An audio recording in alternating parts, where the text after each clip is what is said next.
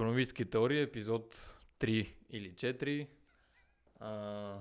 Миналия път разгледахме меркантилистите и техните идеи. Една от основните им идеи, че златото прави една нация богата.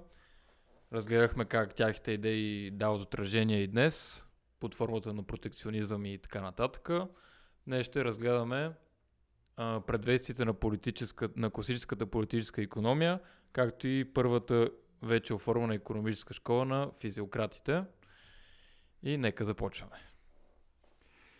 Понеже предния път направихме лек преход към тези предвестници на класиката в лицето на физиократите, сега малко пък ще се върнем назад да кажем нещо за как остават меркантилистите по един особен начин в икономическата теория, за да затворим темата.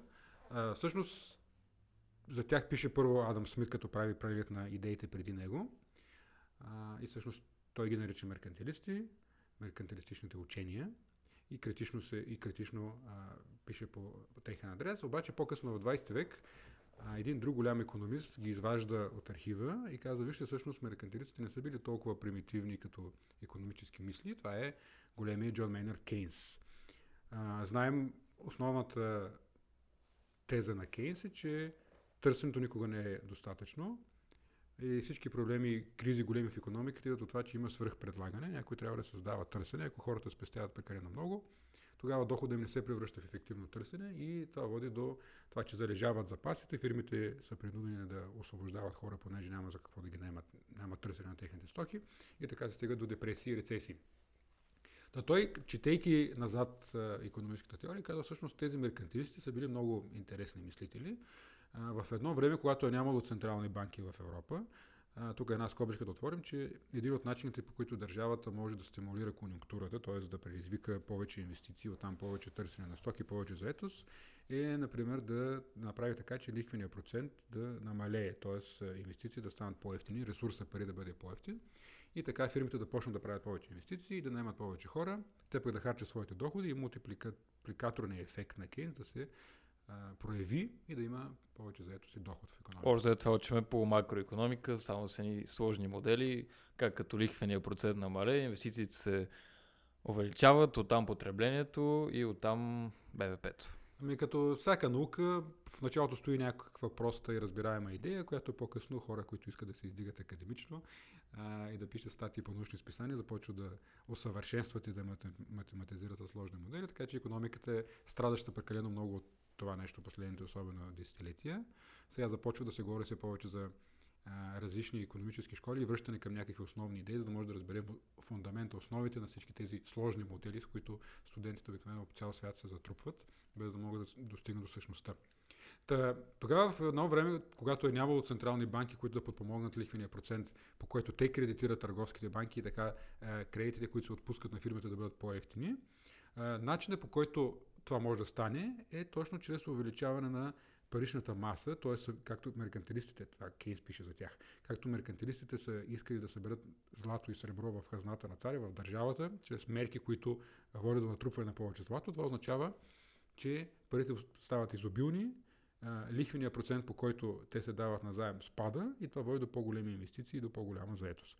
Тоест Кейнс, така малко дали стил, какво искал да каже автора, по-късно вече в 20 век изследва мислите на меркантилисти и казва, да, те са казвали нещо много гениално, защото каза, е бил начин да намалят безработицата и да създадат всъщност по-голямо търсене за работна ръка и по-голям продукт чрез увеличаване на паричната маса. Нека да си припомним, че имаме в икономиката една основна формула, която още тогава е приета, количествената теория за парите, М по В равно на П по Y. Нали? Тоест, да, не ме пъти споменахме. Говорихме за нея. Сега, дали Кейнс е прав да говори за меркантилистите като толкова стимулиращи заетостта, е малко странно, защото това разсъждение е малко извадено от историческия контекст.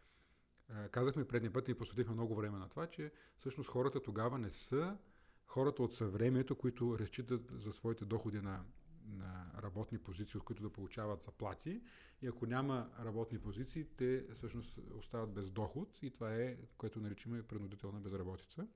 По времето на меркантилистите казахме, че хората масово са свободни, селени, които обработват парчета земя и които въобще не са зависими от макроекономическата ситуация, ако ще може да има такава по това време.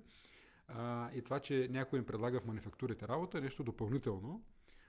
И както видяхме, дете, по които остават без земи при процеса на ограждането, на заграбването на земите и приватизация, както бихме казали сега, от общинските землища. Те са принудени вече да работят, но това са все още много малка част от населението тогава. Така че Кейнс малко преувеличава макроекономическия принос на меркантилистите, защото просто принудителна безработица в този момент е нямало, така че да очакваме чрез по-големите инвестиции да създадем по-голяма заетост.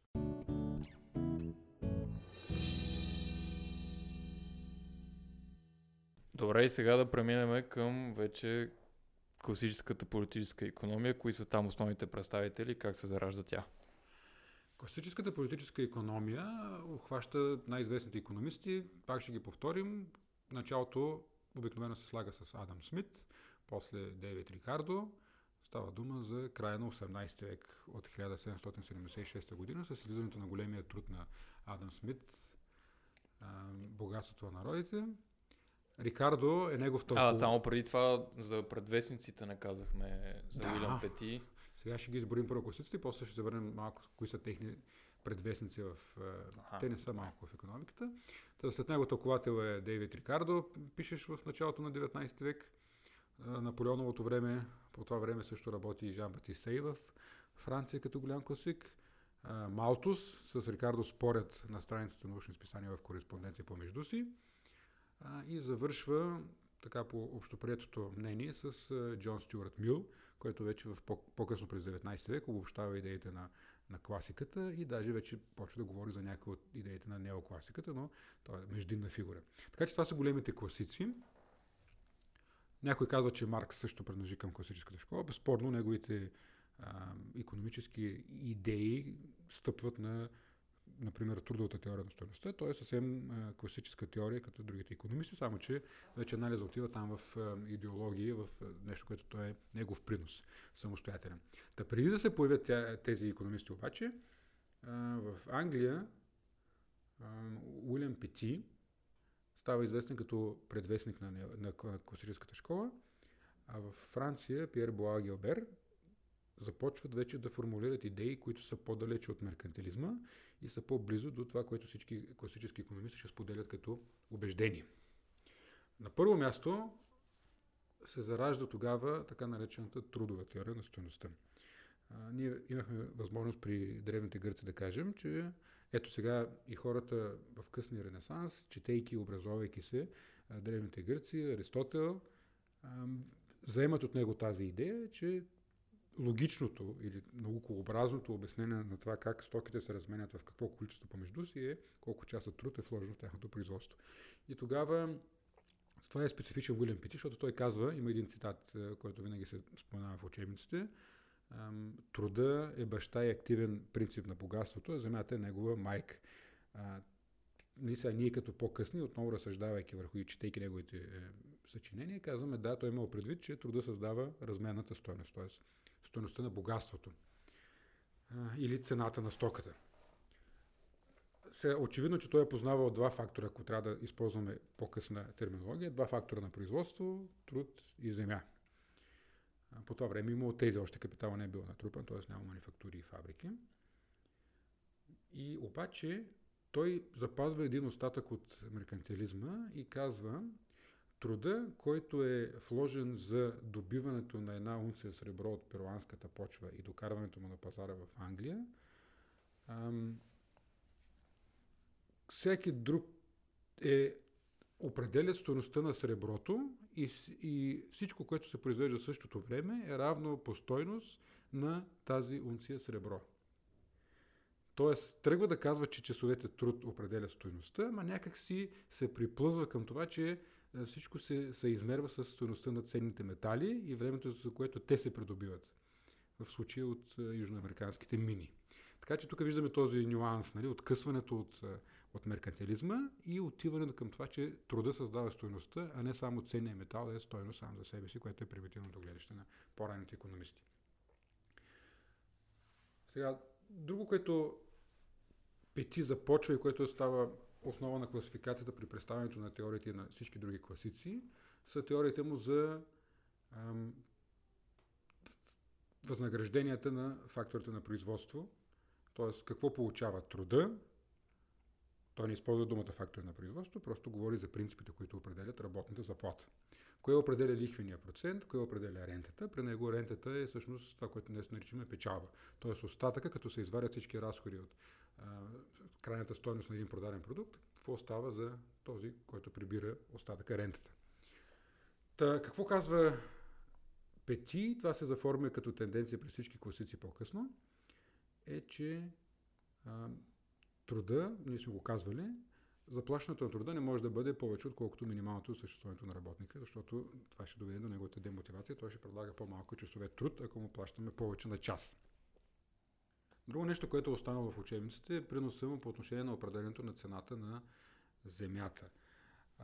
Той сега разсъждава, добре, кое формира разменната стойност на земята спрямо някакви други стоки и услуги и стига до една много интересна формулировка, че цената на земята е капитализирана рента за 21 години. Какво има предвид с този период от 21 години, което той си измисли? Ами това е времето, в което според него живеят заедно на една земя три поколения, дядо, баща и внук. Тоест, когато човек купува земя, той е купува с идеята за 21 години там да отгледа следващото поколение и последващото да отрасне. Така че той е готов да плати сбора от рентите за 21 години за тази земя. Правило, което той чрез наблюдение извлича. Нали? Няма някаква друга научна обосновка, освен това, че ние очакваме някакви ренти тази земя да дава и сме готови да се разделим с толкова брой ренти, колкото с 21 години. Да, т.е. той е извел някакъв принцип, който за тогава, за онази историческа обусловеност е бил валиден.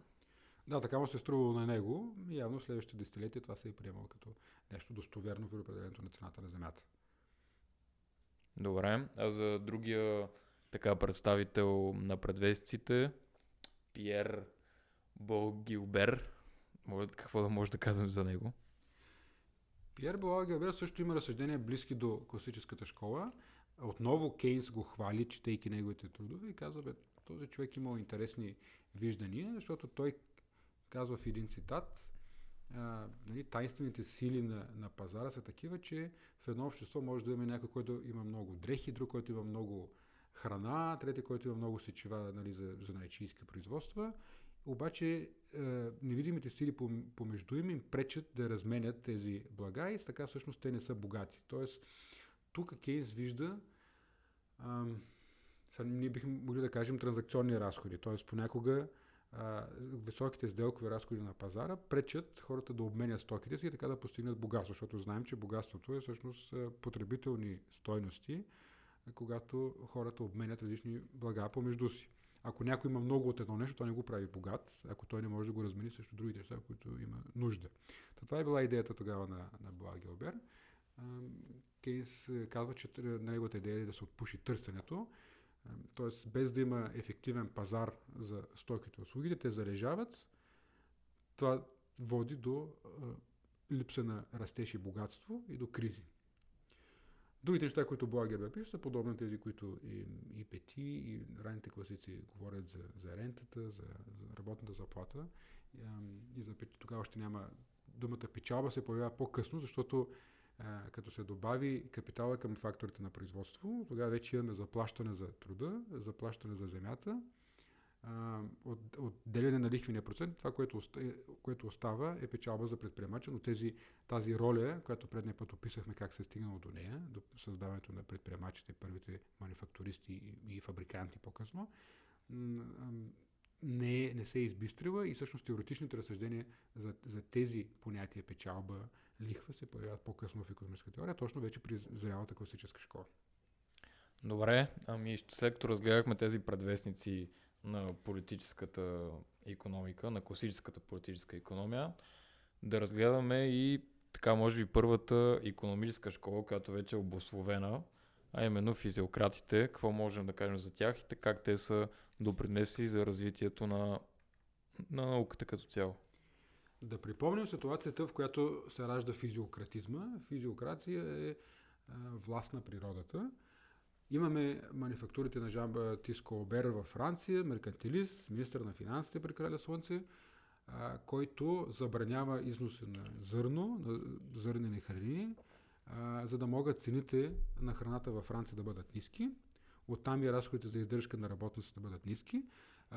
Създава държавни манифактури кралски, в които много селени биват на сила докарени за да работят и да произвеждат луксозни блага, облекло, парфюмерия, които да се изнасят за богатите кралски дворове и търговци на другата част от другите страни в Европа. Тези хора получават минималното за своето съществуване, а пък разликата, добавената стойност от високите цени на луксозни стоки се прибира в царската хазна.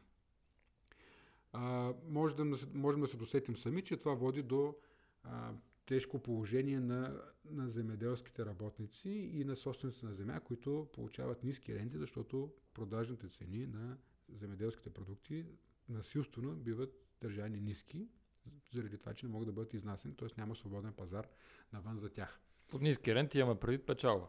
Печалба за тези, които имат земя, да. И я отдават някой да обработва под аренда. Така че физиократите, виждайки натрупащо се недоволство сред хората и това, че всъщност те не получават справедливо възнаграждение за своя труд на земята, нали, земеделски труд, започват да формират възгледи, които са контранасочени на тези на меркантилистите. И казват, очевидно тук нещо не е наред. Огромна част от, а тогава знаем, това е преобладаваща част от населението на Франция се разорява и е много бедно, защото някой решил да събира само злато в царската хазна, т.е. да ограничава пазара. Това звучи пак либерално от съвременна гледна точка, но да ограничава свободата им да правят със своето зърнено производство каквото искат.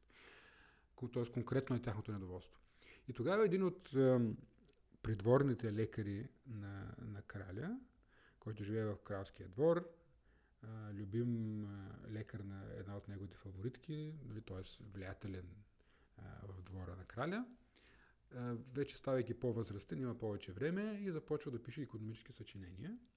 Този придворен лекар е Франсуа Кене, който остава в историята със своите икономически таблици. Това е неговото голямо произведение, в което той за първи път, и той доста нескромно говори за себе си, той даже става предводител на една голяма школа, нещо като секта, които изповядват неговите идеи. Той в тези икономически таблици той предлага първия макроекономически модел, силно казано, на стопанството. Тоест имате идеята за кръгооборот в икономиката. Започваме с едни запаси в началото на годината. Имаме главни актьори, които произвеждат, разменят помежду си, идите прибират ренти, отново ги харчат за селскостопанска продукция и за занайчийска и така. В икономиката много пъти се извършват някакви обмени и на края на годината отново трябва да завършим със същия запас, с който започваме следващата година и така имаме едно просто възпроизводство в икономиката. Тоест няма растеж, то описва един модел, в който започваме икономиката, извършват се разни транзакции между отделните участници и накрая завършваме с изходното състояние. Възпроизвеждаме системата както е била. Също си в момента много се изучава това, обращението на ресурсите, как хората получават някакви заплати, после къде ги изразходват и общо ето как има постоянно обращение в ресурсите в икономиката. Тоест той е първия, който го споменава това. Да, можем да кажем, че неговата идея е останала. Сега конкретни продължения, даже много хора намират в икономическите таблици на един учен като Леонтьев в 20 век, работещ в Харвард. Input-output модела, да, който той пък изследва точно от един отрасъл, каква продукция отива за производство отново на полуготови стоки, които после стават крайни и така нататък. Т.е. намира връзките, коефициентите между производството на продукти, които стават част от други продукти, крайни или пък отива за крайно потребление на пазара, но идеята общо взето е същата. Т.е. изследване на структурата и тези транзакции в икономиката, които идеята е, че се повтарят непрекъснато, за това е просто възпроизводство. Сложно възпроизводство, когато вече имаме и растеж, т.е. не само се повтаря предния период, ами вече имаме някакво нарастване в тези ресурси. Той всъщност Франсуа Кене като лекар разглежда икономиката като един голям организъм и нали, съответно кръвта нали, ги взима като някакви линии зигзаговидни, как ресурсите минават от един към друг.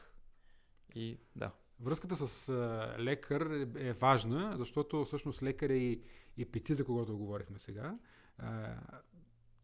И основното му произведение е политическа анатомия на Ирландия на Пети, малко се връщаме назад, в който той точно сравнява, говори за здраво състояние на икономиката и болно, точно като организъм. Тоест, лекарите, които тогава са свързвани с научност, стават и вдъхновители на наукообразен език в икономиката. Ние няколко пъти намекахме, че икономиката обикновено се ориентира към силните науки на деня.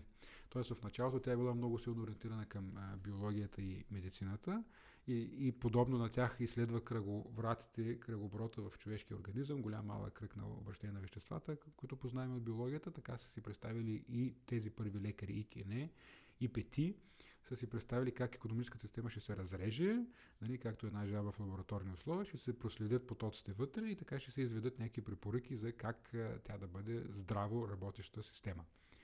Така че да, лекарите владеят в този момент фантазията в икономиката, основите. По-късно ще видим, че нали, физиците превземат това първо място на най-научна наука от всички, най-тежка, с най-видими резултати. И те вкарат и математиката вече. И също се тогава, да, понеже нали, физиците използват много силно езика на математиката. И след тези големи открития на философите физици, икономистите започват много силно да се облягат на тях и всъщност неокласиката, една от разликите между класическата политическа икономия и неокласиката е, че класиката все още запазва такива едни биологично-медицински нали, сравнения, образност, докато неокласиката е съвсем вече ориентирана към физиката, говори за равновесие, точно както и силите във физиката. Интегралното смятане, говори за диференциално, за функции и то, очевидно, че апаратът е взет от физиката, за да може да се придобие някакъв по-голям престиж и научност на икономиката. Нещо, което става повод за този голям сблъсък нали, за метода, който вече в края на 19 век между германските икономисти и австрийските икономисти се разпалва и става повод веднъж да винаги неокласиката да стане доминиращо течение. Т.е. съвременната микроекономика е резултат от тази битка в края на 19 век и привеждането на икономиката към физически начин на мислене, на изразяване. Т.е. самата икономика взима като метод на анализиране от някоя друга наука, така си набира апарат. Ами да, защото точно в тези времена, в които ние сега разглеждаме, започва тази амбиция на хората да предадат научност на икономическото знание. Тази битка продължава и до днес. Винаги има едно подводно течение, което казва, бе, икономиката не е точно наука и не може да бъде. Тя е наука за човека, за обществото. Само, че в края на 19 век много силно се разграничават вече другите социални науки. Антропология, социология, право. И тогава възниква нали, проблема с идентичността. Какво сме ние като икономисти по-различно от другите социални науки? Там в социологията може да си говорим всякакви проблеми, в антропологията, човешки отношения, може включително да си говорим за парите като социален конструкт, нали, както биха се изразили някои социолози. Какво ни прави нас като икономисти други? И винаги малко така този проблем за създаването на идентичност е бил амбицията да бъдем по-точна наука, отколкото другите социални науки, които са само разказвателни. Това до някъде довело до малко комични резултати. Нали? Стремежа във всеки случай да имаме голямо уравнение или пък в най-лошия случай голяма графика, която да обяснява някакви процеси. Но пък този подход, ако се използва интелигентно, води до това, че наистина може, и това е критерий за научност, наистина в икономиката могат да се правят прогнози за човешкото поведение, за разлика от другите социални науки. Дори психологията описва нали, мотивация за човешкото поведение, но тя не прави модел, един потребител с даден бюджет и предпочитание, какво би взел като решение, или една национална икономика при дадена ситуация и повишаване, да кажем, на масата на парите в обращение, или пък понижаване на лихвения процент, какво ще стане с съвкупните величини в нея. Тоест, оттръгвайки от микро основите на австрийската субективна школа в края на 19 век. Малко излязахме напред във времето, но е хубаво да правим тези връзки. По-късно при Кейнс и отиването към боравене с макровеличини, съвкупен продукт, съвкупно търсене, винаги се търси някакъв закон, някаква закономерност, която може да ни каже утре какво ще стане на базата на това, което имаме днес. И това става запазената марка на икономиката. но до този момент се стига през този исторически път, който сега разглеждаме. Меркантилистите, физиократите в кралския двор, те трябва да обосноват защо това, което правят е научно, защото учените по това време започват да имат много голяма обществена тежест. Всички познават Ньютон, всички са въодушевени от промяната в светогледа, в това, че Земята се върти около Слънцето, това, че могат да се предвиждат слънчевите затъмнения, т.е. науката придобива много голяма слава и превзема човешките умове по това време, тъй до днес така. И тези хора, които пък се посвещават на изследване на икономическите закони, много им се иска да имат същия социален статус и да бъдат горди с това, че са учени, както точните науки.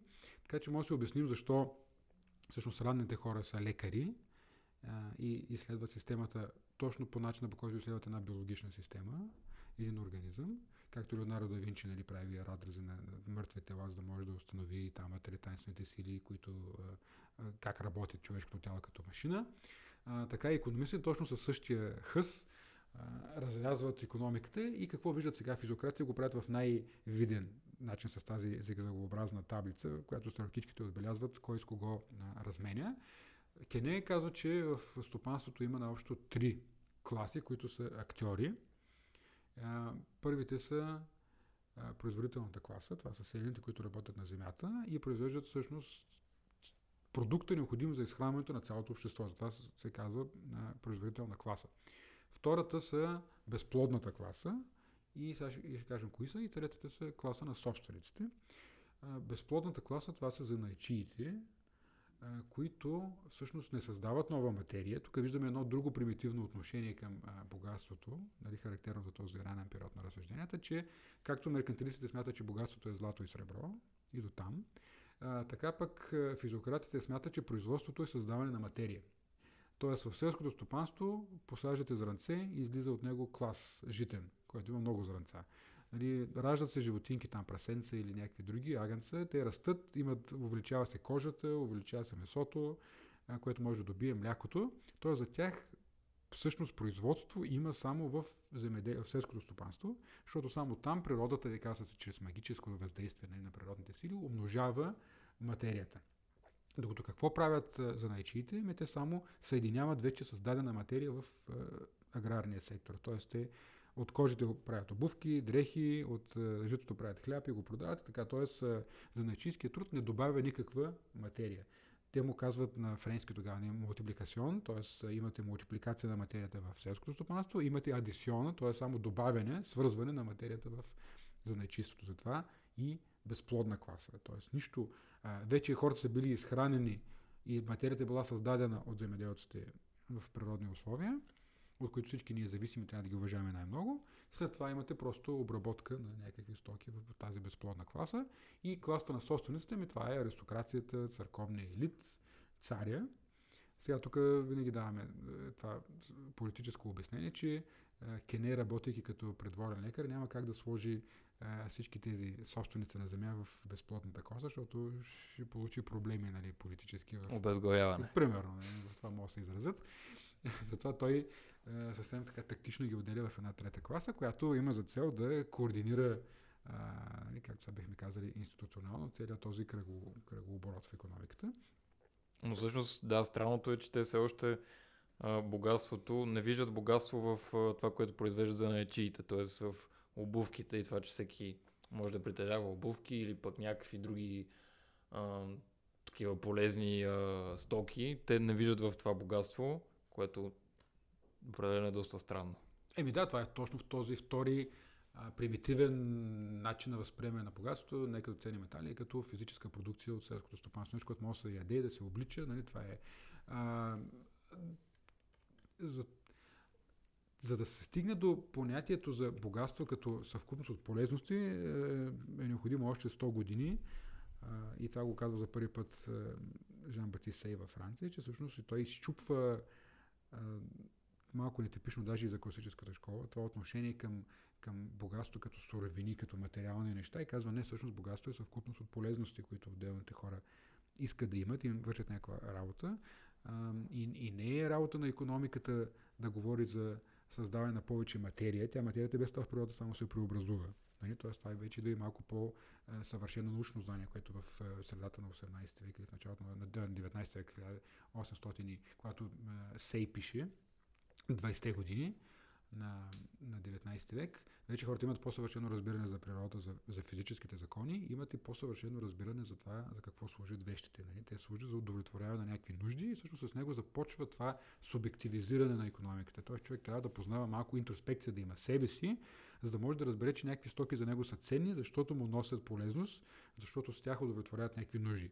И точно тази схема, която сега разказваме, пък се възприема после от австрийските икономисти в края на 19 век и те цялата субективна школа на основата на това нещо. Как намалява пределната полезност, ако все повече и повече от едно и също благо потребяваме.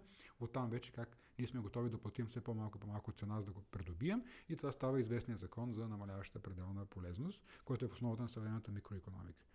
А те също вече доста разширяват понятието за богатство, защото за тях, примерно, да имаш хубава гледка от хотелската стая, например, е богатство, ако нали, съответният индивид смята за такова, т.е. полезността всеки я намира в нещо различно и понятието за богатство да се разширява при тях. Да, т.е. човешката психика е крайното мерило за полезността. Ако ние... И именно тук отпада и друго нещо, че трудовата теория на стойността започва да изглежда съмнителна в този момент, края на 19 век, защото очевидно, че една гледка за нейното създаване не е вложен човешки труд, а пък една стая, която има гледка, ще е по-скъпа, отколкото една хотелска стая, която няма гледка, да кажем. Тоест веднага се появи един фактор, който казва момент, тук няма повече труд вложен, а пък ние сме готови да платим повече за него. Тоест очевидно нещо друго определя това, за колко сме готови ние да платим за някаква стока. И това е някакво субективно качество. Сега, ако малко се задълбочим и излезем над икономиката и погледнем повече от птичи поглед, има един много влиятелен германски философ на историята, Освальд Шпенглер, който казва, че представите на една цивилизация в различни фази на нейното развитие обикновено се движат съвместно в някаква посока. И ако се замислим, всъщност това субективно движение в икономиката и следване на това какво ние отразяваме от света като ценност, много прилича на импресионистите, които по това време започват да се разпространяват. Тоест, наблюдаване на вътрешното удоволствие от среща с природата, да кажем, или с нещо красиво, създадено от човека. Тоест, това внимание към нашия вътрешен свят, към нашата реакция към нещата е характерно и за изкуството, нали, и за науката по това време, психологията тръгва и икономиката тръгва по този субективен начин. Тоест, загърбване на старото, просто търсене на материя заради самата нея. Тук някой би казал, че имаме чисто, предно някой по-материалистично настроен икономист или пък марксист, би казал, нормално е хората да мислят повече вече за своето субективно усещане, понеже техните основни нужди стават все по-лесно задоволяеми. Като имат индустриална революция, която произвежда масови стоки вече за много ниска цена, хората не се притесняват за това какво ще хапнат, какво ще водят на масата и какво ще облекат, защото това е очевидно, че вече не е проблем. А започва да се притеснява, ама защо пък мен не ме радва толкова много, че аз имам вече 10-та дреха, която слагам. Защо мен не ме радва, както моя баща или моя дядо го е радвал, че има все повече храна от един същ вид на масата. Защото... И тук започва да открива тази намаляваща пределна полезност. Очевидно да имаш много от едно и също нещо, вече не е толкова интересно. Не ти носи този кик емоционален, както при първата доза. Така че, всъщност, това е големия път, който изминава икономиката от едно съвсем натуралистично, от едни разсъждения за злато и сребро, без смисъл за това, за какво ги използваме, за какво разменяме, че на един необитаем остров злато и среброто не са никакво богатство, понеже няма за какво да ги разменим. Към това, че само селското стопанство и само земеделците са продуктивна класа, вече към разбирането на богатство, като съвкупност от някакви полезни неща при класиците и основно при Сей. Само трябва да отбележим, че че Сей не е типичният класик, защото отива малко в тази субективна плоскост и даже Маркс много му се ядосва и пише за него, нали, Маркс пише малко след Сей, му чете неговите работи. Всеки, нали, обикновено по това време икономист, започва с критика на по-ранните икономисти, също се отнася и за Адам Смит, който започва с богатство на народите, с това, кои са преди него икономическите школи. Такава едно първо кратко въвеждане в историята на икономическата мисъл по негово време. И се опитва да създаде нещо ново на база това, което са прочели там. И Маркс, като чете Сей, каза, той е част от тези вулгарни икономисти, т.е. популярни, но в негативен смисъл. Нали? Хора, които виждат повърхността. А той казва, трябва да има някаква научност в това, кое определя разменната стойност. Не може да бъде научно на някой, какво му било настроението и какво отношение има към потреблението. Т.е. за него това е наистина повърхностно, психологическо и не точно в смисъл на физиката, както той си го е представил, описание на разменната стойност и оттам на света. Нали, какво е принадена стойност, защо някои класи имат интерес винаги да са в конфликт помежду си. Нали, капиталистите получават само, защото имат капитала и вземат целият готов продукт и го продават, а пък плащат на тези, които работят само колкото да могат да просъществуват. Тази голяма разлика се нарича принадена стойност. Всъщност и тя е причина за конфликтите между класите. Така че, но пък нека да забележим тук едно нещо, че класа използва и Кене, още по негово време, и думичката класа пребивава в икономическата теория дълго време, пред целия после 19 век в класическата школа. Всички говорят, че има класи, които те ги приемат като единни играчи, които взаимодействат по едни същи права помежду си. Така, например, Кене, когато пише таблицата, той казва: класата на собствениците започва с някакъв начален натрупан, да кажем 2 милиарда там някакви златни пари общо, които са предназначени да се купят в началото още продукти от занаятчиите и да се купят продукти от земеделската класа. Земеделската класа или производителната класа започва с някакъв запас от нещо, което сега бихме го нарекли основни активи някакви. Нали? Основен капитал. Основен капитал. Те още не използват тези понятия, да, но те говорят за... Те, между другото, първи въвеждат понятието начални аванси и годишни аванси. Началните аванси са точно ето тези някаква недвижима собственост, да, някакъв основен капитал, т.е. някакви хамбари, там производствени инструменти за работа. Основни активи нужни за производство. Активи някакви за производство. Да.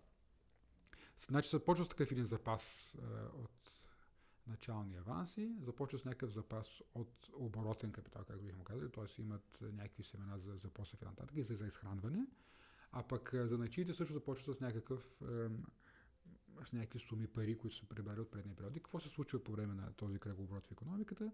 Ами влагат част от оборотния капитал земеделците, природата въздейства с нейните магически сили, увеличава се материята от примерно стойност на 2 милиона там златни пари в жито, се появява 5 милиона вече продукция, не? Т.е. увеличила се. От тези 5 милиона, които се получи накрая от производството, какво правят занаятчиите или тази класа? Заделят отново да има в началото на следващия период за посев, за храна, продават 1 милион на класата на собствениците, продават 1 милион на класата на занаятчиите, т.е. безплодната класа. Взимат пари по този начин, които са получили и плащат рентите на своите господари, т.е. на класата на собствениците, и така в края на периода, чрез тези размени, се стига отново до същото състояние. Пак имат начален капитал, начален запас за производство, другите пък имат начални парични запаси, за да могат да извършат транзакции, и се стига до това, което говорихме, просто възпроизводство. Тоест, според физиократите, ако земеделците имаха повече посеви и така нататък, би се увеличило богатството. И точно мисля, че там един от членовете на тази школа казва, че данъците, които те плащат, са преклено високи и нямат достатъчно ресурс, който да създадат повече богатство. Тук идваме до основната следа, която те оставят в икономическото мислене. Точно това е ласе фер, ласе пасер, което те каза тогава. Сега на френски звучи подобно на това, което сега казах. Това е остави нещата да се случват свободно. Тоест, те се насочват тяхната критика към това, което прави Колбер. Нали, забранява износа, казва какво да правят хората с труда си в тези манифактури и вследствие земеделската продукция страда, хората са бедни и някой казва даже, че заради тези условия по-късно стига до Френската революция. И те казват, оставете, не се месете в икономиката. Тогава икономиката звучи много тежко като понятие, но не се месете в селскостопанското производство, защото така вие го убивате, няма стимули. Тогава знаем, че Франция има една много развита, между другото, бюрокрацията, съвременната бюрокрация държавна, води в голяма степен началото си от Франция, от Френския двор, т.е. много изградена, централизирана държава, с позиции по места регионални, обаче много корумпирана. Тоест тогава е било съвсем прието в обществото някой да си купи една държавна позиция, защото данъците, които събира на една такава регионална позиция, той после си ги прибира за себе си една част. Тоест има възвръщаемост, чисто като капиталово вложение, като инвестиции. Ти си купуваш една титла до живот, която ти дава право да прибираш разликата, горницата, която отдаваш на царя, защото става за теб от този бюджет. Тоест хората това не са го смятали за нещо морално като престъпление, било е чисто, нали, рационално икономическо. И една от причините, която всъщност кара хората при тази мотивационна структура, този, който събира данъците, то всъщност така е измислено, ти да имаш стимул да събираш повече данъци, понеже една част остава за тебе. Не за първи път в историята това е така, примерно в Древния Рим може да намерим подобни продажби на някакви позиции, но това пък води до, както може да сетим, до експлоатация, т.е. събиране на прекалено много данъци от тези, които произвеждат, от земеделците.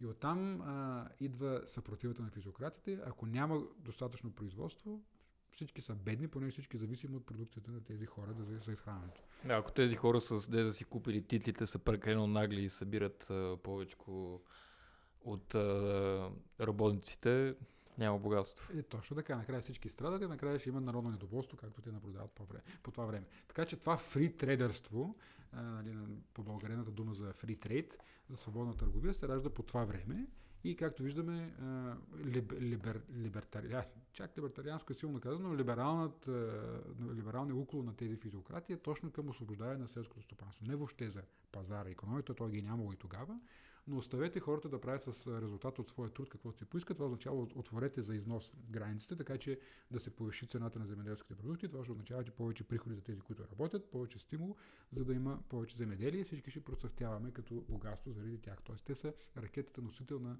цялото богатство в страната. Когато гледаш богатство като повече материя, естествено, че селското стопанство е това, което създава материята за потребление. Добре, миналия път казва, че меркантилистите са повлияли на икономическата политика. Нали, давахме за пример министър на финансите във Франция. Какво мога да кажем за физиократите? Те повлияли ли са на икономическата политика във Франция? Да, успяват да повлияят. Има даже и министър, който излъчват, обаче това се случва много кратко преди революцията. И не успяват да доведат до промените, които им се искат, така че народа да почувства, населението да почувства промяната в икономиката.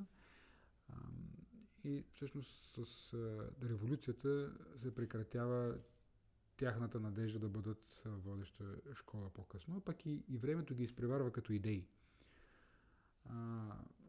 След това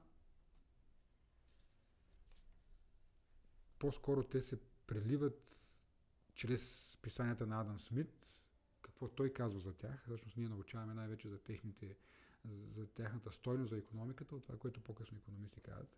И това, че са станали до днес част от всички курсове по история на икономическите теории, защото дават една съвсем схематична, по-скоро този стремеж да обхванеш модела на икономиката в един документ и да кажеш кое как протича вътре като процеси.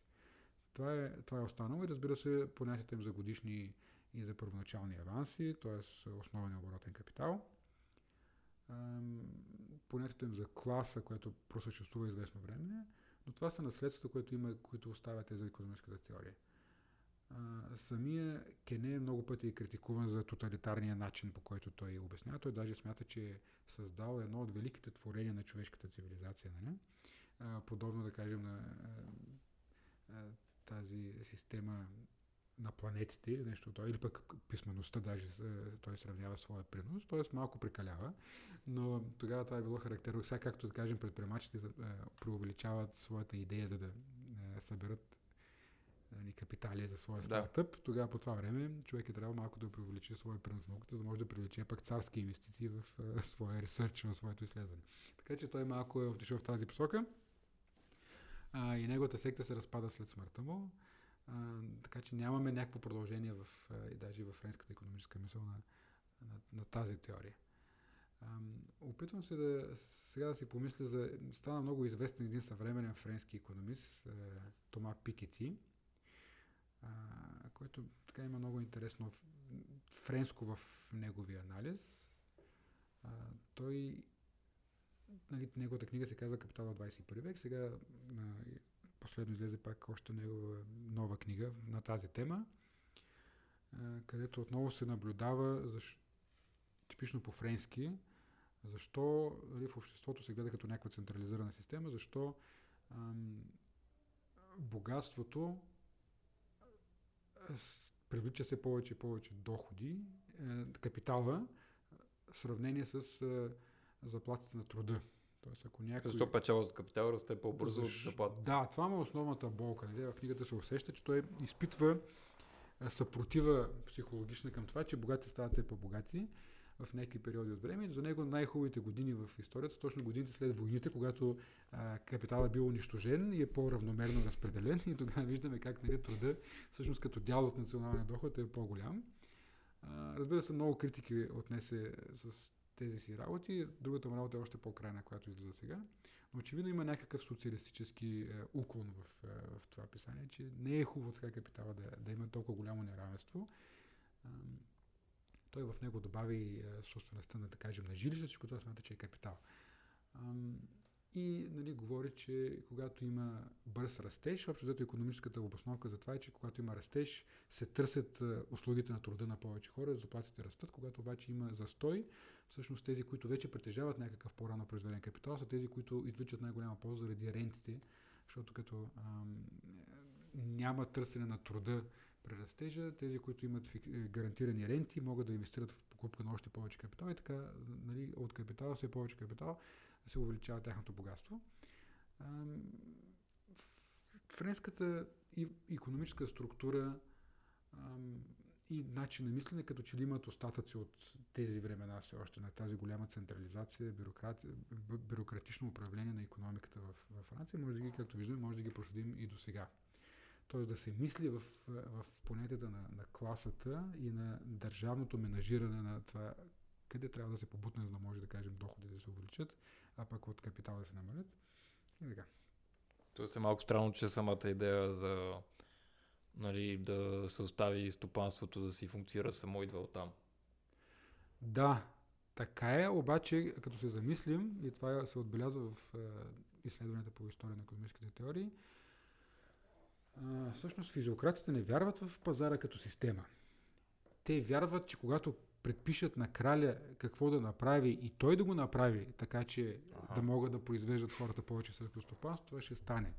Тоест, те не са, това беше много хубав въпрос, те не са либертарианци в съвременния смисъл. Те казват, ето ви тук един анализ, статистически, подобен на статистика, с стрелкички, и показваме го на краля и той като мъдър владетел ще отсъди и ще каже, да, прави сте, така ще направим всички по-богати, когато зададем стимули за земеделците. Тоест, за тяхното, така се казва, те се обръщат към висшестоящите със своята теория, да ги чуят и да направят съответните мерки в стопанската политика. Затова и до сега във Франция стопанската политика е с такъв голям респект се ползва. Какво държавата да направи?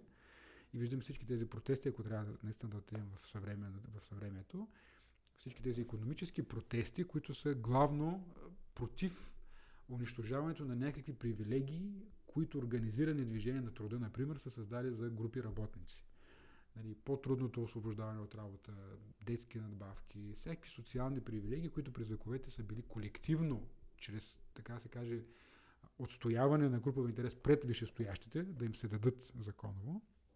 И това и тук можем да видим една връзка с двете правни системи, които в Европа има и тогава и до сега. Прецедентното право в Англия и континенталното право, което във Франция от римското право излиза.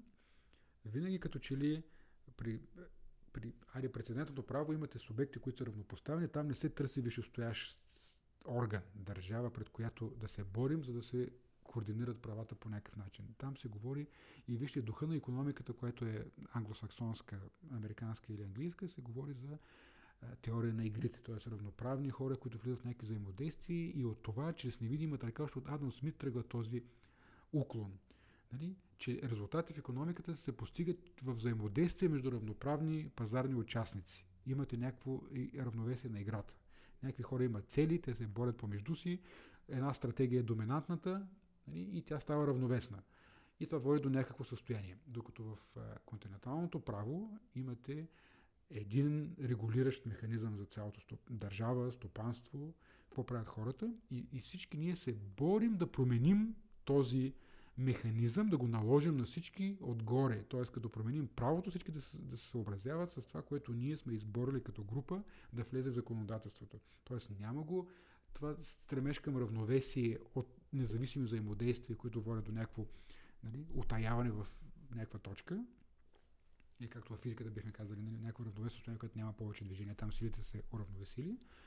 При континенталния начин на мислене ние имаме наложен модел, който е общ за всички, много по-тоталитарен в такъв смисъл, т.е. някаква държава, структура голяма, която е над нас, правото, което е над всички, го прави задължително това нещо и ние се борим да променим, да завъртим някое болче в това голямо законодателство или в този голям механизъм, който ни управлява.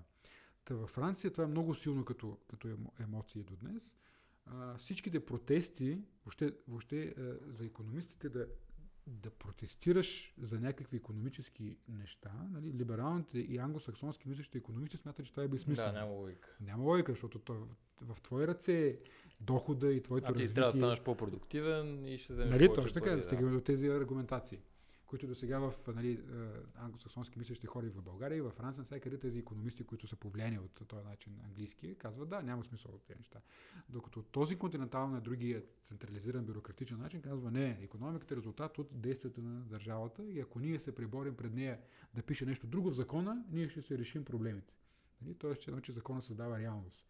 И наистина, от една гледна точка, законът създава икономическа реалност. Така че тези жълти там жилетки във Франция, техните непрекъснати, това започва още в края на 60-те години. Те не са новите икономически бунтове, които там се случват периодично. Винаги са били с това да повлияем на някой висшестоящ, в случая държавата, как да направи така, че ние да сме по-добре. И няма го това чувство на отделни играчи като атоми, както ги виждат англосаксонските хора, ами нашата група иска да има тези привилегии, ние сме се борили за тях, нашите синдикати са се борили примерно 200 години за това, за такива преимущества на работа, за толкова дълъг работен ден, нито час повече, ако някой иска да ни кара даже да ни заплаща повече, ние отказваме с това да участваме, т.е. много силно фиксирани правила, които целят, разбира се, удобството на хората. Там идва едно малко различие, когато човек чете за психологията на англосаксонските, на по-южните континентални народи. Ние вече имахме възможността да споменем малко за Макс Вебер и протестантската етика. Това е, че други философи, пак някои от тях германски, казват, северните народи европейски имат една непрекъсната тревожност относно света. Какъв е смисъл, какво трябва да правя, за да мога да осмисля своето ежедневие, което го виждаме вече като патос на цялата капиталистическа система. Тя всъщност идва от тази част на света.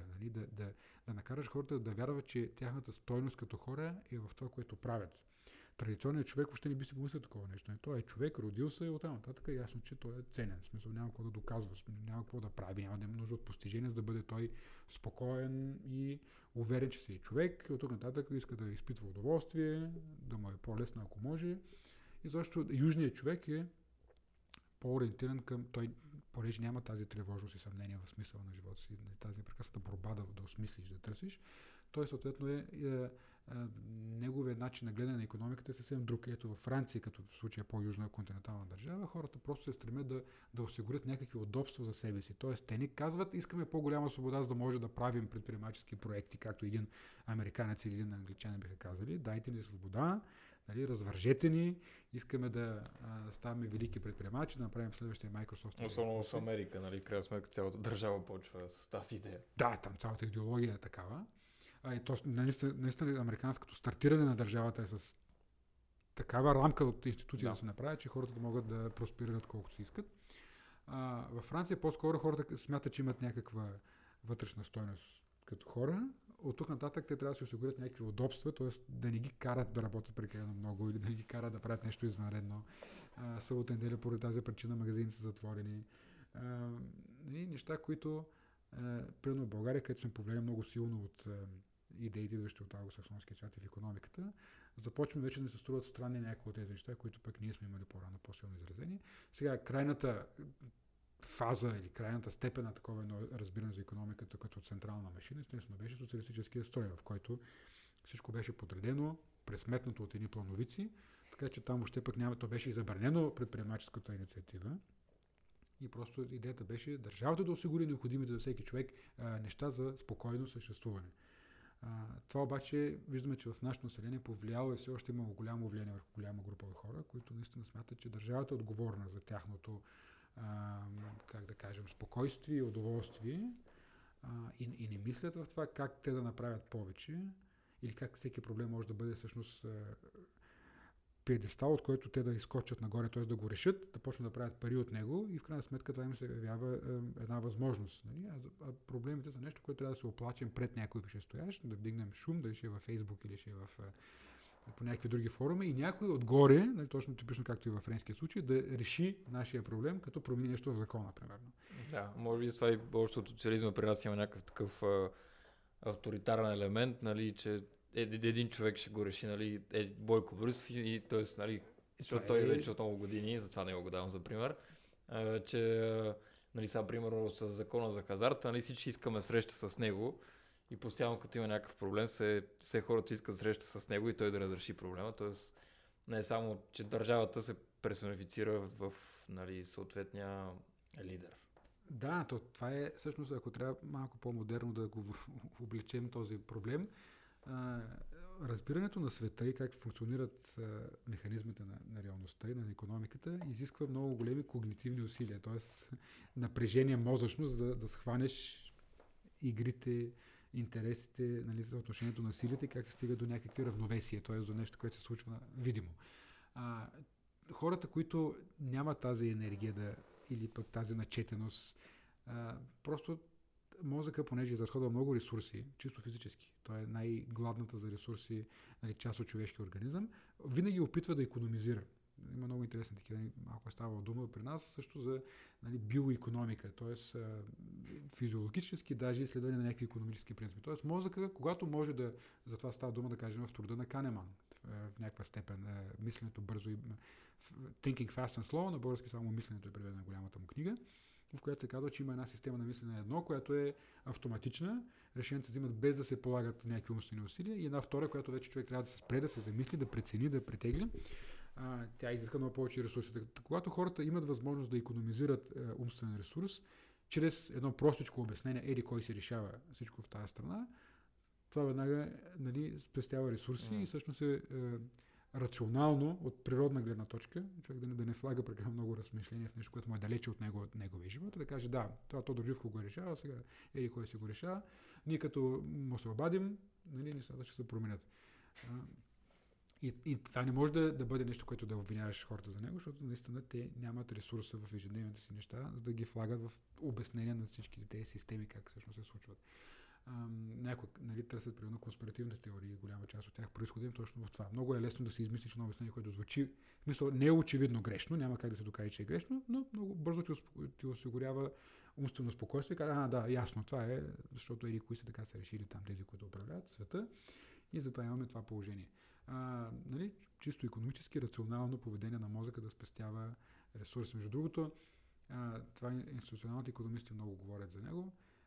Човека започва да изгражда теории и да мисли за наука в момента, в който мозъците на хората имат достатъчно калории, за да могат да отидат тези калории към умствена дейност, а не към физическо оцеляване. Хора, които са гладни дълго време, и това между другото не само институционалистите от няколко десетилетия го пишат. Сега има много такива социални изследвания в социалните науки в щатите, са популярни по съвременните блогове, които излизат, че човек, който няма достатъчно калории, знаем в щати има много бедни хора, бездомни, увеличаваща се класа от такива хора, които наистина нямат достатъчно калории, за да преживяват, така му да имат някаква умствена дейност. И се оказва, че умствената им дейност запада и запада с по-малкия прием и тези хора наистина вече нямат ум достатъчно, за да се намерят някаква по-добре платена работа. Тоест един омагиосен кръг. Ако ти нямаш достатъчно ресурси, за да мислиш да си подобриш положението, ти не можеш да мислиш, ти се превръщаш в едно на животинско равнище човек, който трябва да оцелява и колкото да приеме само за да му се поддържа жизнените функции, а не и за мислене.